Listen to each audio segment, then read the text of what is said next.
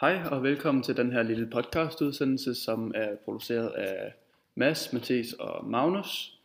Øhm, I den her lille podcastudsendelse vil vi gerne lave en strategisk analyse af Carlsberg, øh, og herunder komme ind på øh, SWOT-modellen, STIVO-modellen, og så lidt om Porter's Five Forces, og så ud fra selvfølgelig Carlsberg, som vi har arbejdet med.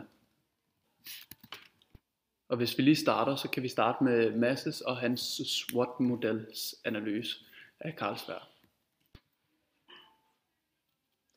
Yes, så øh, mig, Mads, Mathis og Magnus skal nu lave en, øh, tre forskellige øh, analyser af Carlsberg som virksomhed. Øh, og jeg skal starte med SWOT-modellen. Øh, SWOT-modellen står af SWOT, og øh, hvor S står for Strengths, og W står for Weaknesses, O for Opportunities, og T for Threats, som man bruger til at analysere en virksomhed, og øh, man bruger den både til at analysere andre virksomheder, altså konkurrenter, og sine egne virksomheder for at kende sine egne svagheder og styrker. Dog er SWOT-modellen ikke den mest relevante til langtidssigtede øh, analyser, men øh, her nu er den øh, ret brugbar. Så vi starter med strengths. Så... Og for lige at, lige at stoppe med, så er det så strength og weaknesses, det er interne, og opportunities og threats, det er mere de eksterne øh, ting, man kan analysere. Ja, ja hvis du sidder og analyserer den egen ja. virksomhed.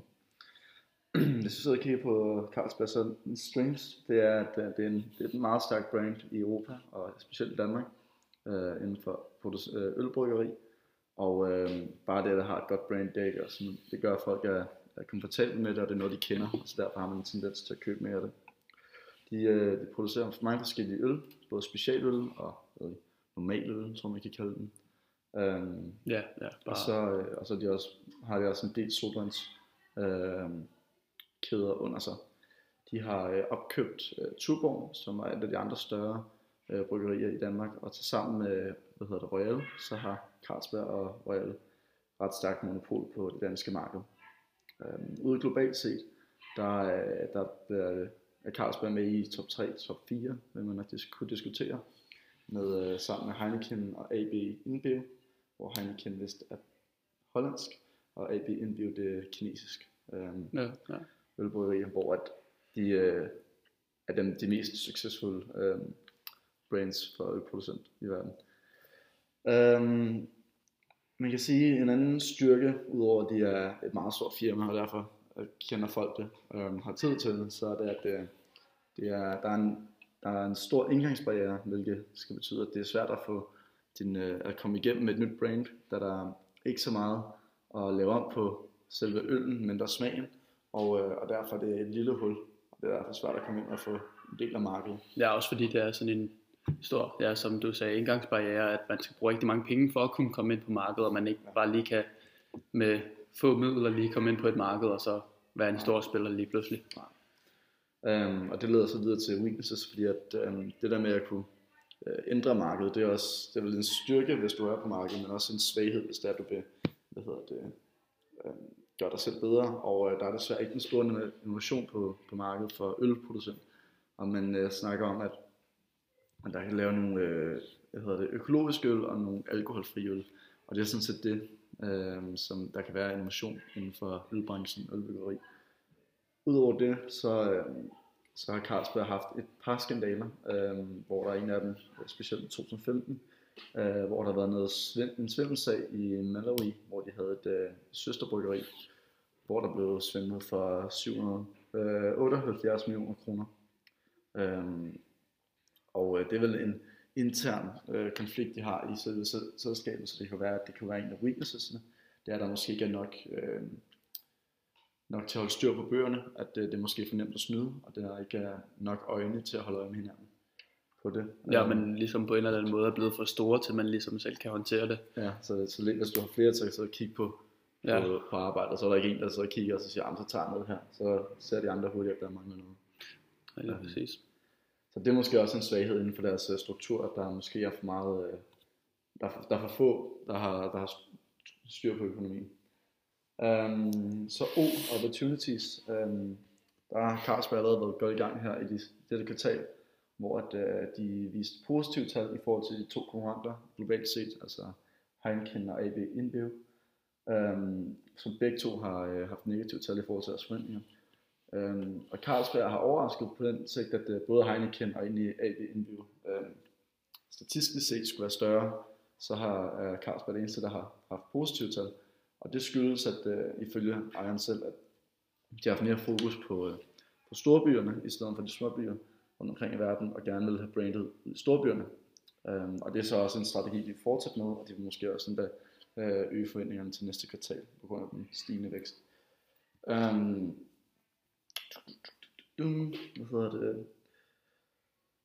De øh, inden for alkoholens så er der opportunity, som jeg snakker om, så er der ikke så meget at gøre med øh, i forhold til at ændre på ølen. Der er måske noget med smagen, og du kan måske ændre noget på procenterne, men det er ikke noget, som vil ændre øh, markedet fuldstændig.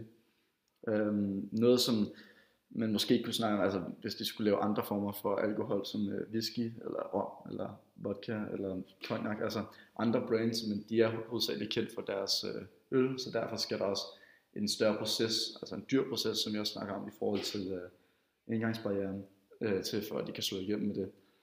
Um, Ja, det vil så selvfølgelig også være svært, fordi der er jo allerede whiskymærker ja. og cognacmærker og diverse mærker, hvor man allerede har et, et godt kendskab, kendskab til dem.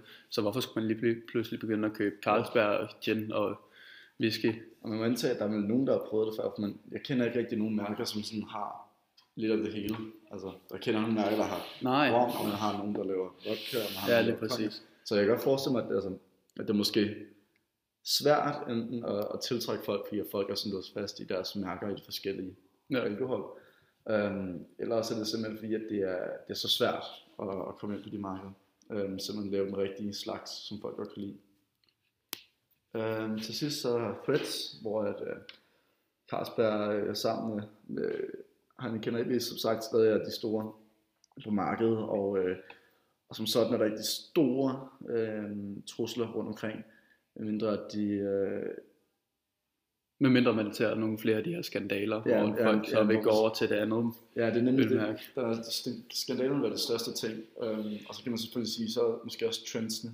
Men i forhold til selve markedet, så er det vel kun skandalerne, der kan sådan sørge for det, fordi de er så stærkt et brand. Altså, um, og så skal der være en længerevarende periode, hvor at man bare hører gentagende, altså hvor der kommer en trend med, at man favoritiserer AB eller en, anden, altså et andet bryggeri, fordi at man, det er måske moderne. Øh, det har man i hvert fald set med tøj, er sket.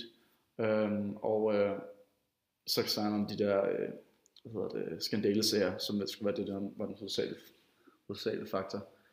Um, Ja, man ser jo også det her, for eksempel var der J-dag i sidste fredags, hvor man også ser, at der at øh, de store spillere, de går ind og ligesom markedsfører til, at der kommer en, øh, et julebryg ud. Ja. Øh, og så på den måde, så var der så, nu var jeg der så, så ikke selv, men inde i København var der for eksempel rigtig stor hype øh, lige omkring juleøl, når den skulle udgives 2059 øh, på diverse klubber og bar, øh, hvor der var en masse mennesker, der bare legnet op i kø, øh, hvilket også er med til at skabe en hype og maintaine ligesom Ja. deres store position i, øh, ja, så det er jo næsten samme. Det er også en, det er også en styrke i sig selv, at de har den her sådan, release. ja, det er, Um, og der, der skaber, eller det skaber sådan en hype op til det, så folk, altså det får noget omtale på grund af det der. Ja. Og det er en årlig, årlig ting. Men samtidig skal man også sige, der er også andre firmaer, der, øh, der kan lave noget lignende. ja, lige præcis. Det er derfor, det også kan være en threat, hvis man Ja. lige pludselig laver en skandale, stor skandale. Ja, Og så, øh, altså, der er ikke meget musik. Ja, lige præcis. Altså, når du står i kø i tre timer, så er der ikke er. vel. Men det er sådan set øh, swap-modellen. Yes, og hvis vi så går videre til mig, Mathis, øh, så skal vi snakke lidt om Porter's Five Forces, som er en øh, strate- strategisk øh, analysemodel, som fokuserer mere på konkurrence, konkurrencesituationen i ja, på hele øh, industrien. Øhm, så hvis man ser sådan øh, fra truslen fra nye udbydere, så er, som vi også snakkede om før, så er der en meget stor øh, indgangsbarriere til øh, øl, hele ølvirksomheden og ølmarkedet. Øh, så derfor er der ikke sådan det store øh, ja, tr- så er truslen fra udbyderne, øh, fra nye udbydere ikke særlig stor, øh, fordi det kræver ja, som sagt en stor kapital ligesom at komme ind på markedet. Ja. Øhm, og derudover vil det, vil det tvinge nye udbydere til at benytte sig af selv samme distributionskanaler. Altså man skal ud og sælge det på samme marked som de andre ølfirmaer, for eksempel i Superbrusen, i 7-Eleven, Øh, og være bedre. Altså, ja, og kunne konkurrere. Øh, og der er jo, som vi også har snakket om, så er der ikke de store, og sådan ligesom at gøre noget ved. Jo, så kan du lave det måske med en anden, ja det vil jeg ikke en engang. anden type smag, måske noget andet end 11% alkohol. Og det var også det med samme der med at lave en økologisk øl, eller en, Ja, lige præcis, og Det er er der jo allerede nogen, der har gjort, så Ja. det vil være svært at komme ind på det her marked. Øhm, og så truslen for købere, øh, den er altså meget større, fordi at hvis lige pludselig at 7-Eleven eller Dagligbrusen eller nogle af de store dagligdagsforretninger sagde, okay, vi gider ikke have jer mere, øh, så ville det være et meget svært og tungt stykke arbejde, man skulle ind og lave som Carlsberg, fordi der vil man lige pludselig mangle en hel del penge i kassen, fordi der er nogle af de der store øh, supermarkedskæder, der køber rigtig meget fra Carlsberg øh, og nogle af de andre store producenter som Royal Brew og, og, ja, og nogle af de internationale også, har vi også nogle i Danmark. Øhm, så det vil være, øh, så der kan man jo sige, at der er truslen større. Øhm, yes. Hvis vi går videre til truslen fra udbydere af substituerende produkter, øh, så er der i løbet af de sidste par år øh, også kommet nogle nye spillere ind på det her marked med for eksempel, som vi også har snakket om, økologiske øl eller alkoholfri øl til dem, der godt kan lide det, ja, øh, og ikke for eksempel ikke drikker, så kan de også godt nyde en god øl, hvis de godt kan lide det. Øhm, men som vi også har snakket om, så er, der, så er det jo ikke det, så er der ikke det store marked inden for det, og det er allerede set, så ja, der er rigtig sådan noget innovativt i det ved at komme med sin egen, der bare minder om det andet. Så, Øh, ja, så derfor vil jeg kun sige, at der er en sådan mellemtrussel fra, fra substituerende produkter. Øh, men man ser også sådan noget som Sommersby for eksempel, til dem, der ikke kan lide øh, øl, som har den samme al- alkoholprocent øh, som øl. en helt anden smag. Ja, en helt anden smag, sådan en mere sodavandsagtig smag, øh, som nogle folk også kan lide. Men lige med Sommersby, der er det faktisk sjovt, fordi det har Carlsberg også lige opkøbt, som jeg husker det. Ja, Så, øh, det. De, så favner, derfor... de favner bredt. Ja, Altså, Carlsberg, de, øh, ja, som Mads siger, så fagner de bredt, og. de opkøber nye spillere og producerer bare videre på det. Der er jo, hvad er der, 25 forskellige sommersmygsmag eller sådan noget. Ej, der er mange.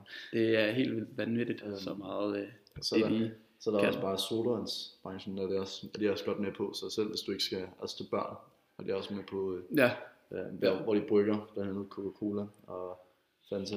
Øh, ja, så de rammer faktisk enhver målgruppe. Øh, der er, det eneste er måske lige, at det er finere mennesker, der sidder på restauranter i suits, ikke øh, lige får en vin med i købet. Ej, det er selvfølgelig, det er jo Øh. specielt øl, men, uh, men de, ja, så det er det der med, Ja. med de andre slags alkohol, du så skal lave. Yes. Og øh, hvis vi så går videre fra truslen fra leverandørerne, så, øh, så er det jo ikke sjældent råvarer, man bruger til at lave øl. Og øh, derfor ser man også, at der ikke er en stor trussel fra leverandøren. Fordi hvis han lige pludselig går ind og strækker eller et eller andet og siger, at jeg vil opkræve flere penge, så kan Carlsberg bare gå ind og sige, okay fint, ved du hvad, du må bare finde dig noget andet at lave, og så øh, kan han jo bare hurtigt finde en ny.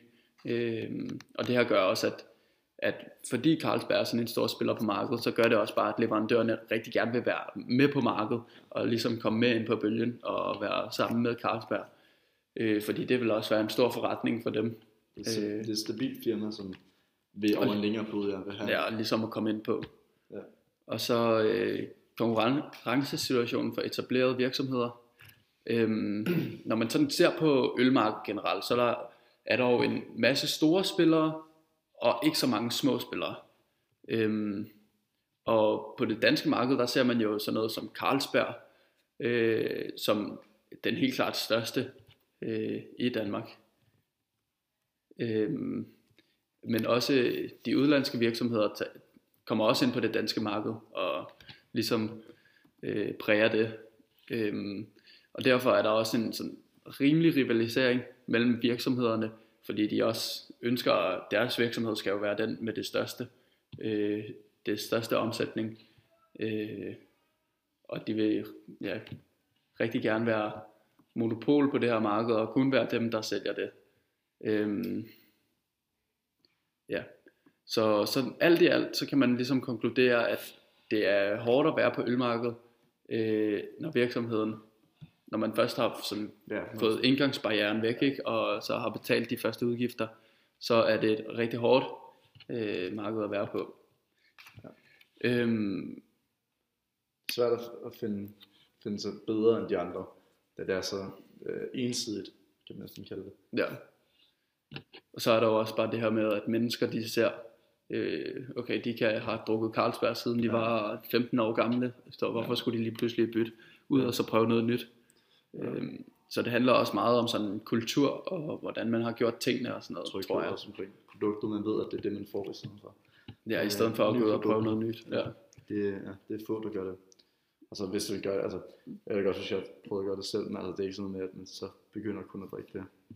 Um, så ja, det er svært at komme ind på markedet, når der er så stor monopol på det.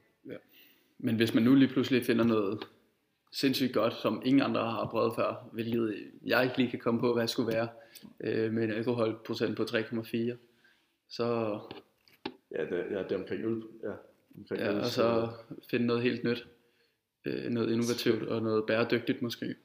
Ja, så skal man da sende den afsted, så kan man tjene penge på det. Men der er ikke så meget, lige hvad vi kan komme på. Nej, lige at rafle om der, det er nok, ja, det er nok bare et lukket marked. Ja. Øh, rigtig svært at komme ind på det, og finde noget nyt at lave. Ja. Det, er- det er svært. Yes. Og øh, Yes. Yes. Og så øh, den sidste model, jo, som er Steeple-modellen, hvis vi tager et kig på dem, så hvis vi starter med S'et, som jo står for social, så kan vi kigge på, at, at alle i verden drikker jo øl. Altså, der er måske en lille trend med, at folk begynder at stoppe med at drikke øhm, alkohol, fordi det er dårligt, eller hvad kan man sige, man bare gerne vil drikke mindre alkohol, og, men så kan man sige, som vi også har snakket om tidligere, så er det jo en trend, Carlsberg har hoppet direkte på og udnyttet, og har jo lanceret deres alkoholfri øl, øhm, som jo så ligesom appellerer til, det her, til den her gruppe af mennesker. Øhm, så er der T'en, som står for Technological. Øhm, og så kan man sige, de skal selvfølgelig sørge på at finde på nye øl, hvilket måske godt kan være lidt svært at innovere, innovere i ølbranchen, kan man sige, men de formår nu at gøre det meget godt med deres nye smage, især inden for special, deres specialøl.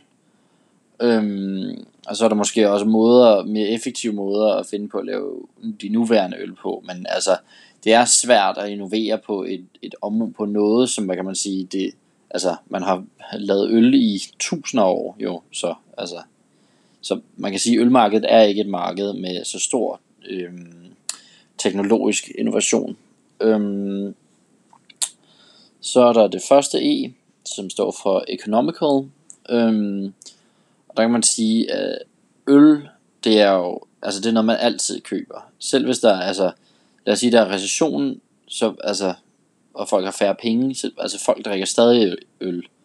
Og samtidig, altså, hvilket, samtidig så hvis der er, øhm, øhm, hvis man, hvis folk får øget købekraft, så er det jo ikke, altså, så er det jo ikke fordi, der sker en voldsom stigning i øl. Øl det er ligesom bare sådan, det er en af de ting, der ikke bliver påvirket så meget af økonomien, kan man sige, fordi altså, folk drikker altid øl, og det er ikke, det er ikke noget, der fylder mega meget i størstedelen af befolkningens budget. Så altså, det kan godt være, altså selvom man ikke har så mange penge, så drikker man stadig øl. Altså, det er ligesom, man drikker jo stadig mælk og sådan noget, på trods af, at man har færre penge.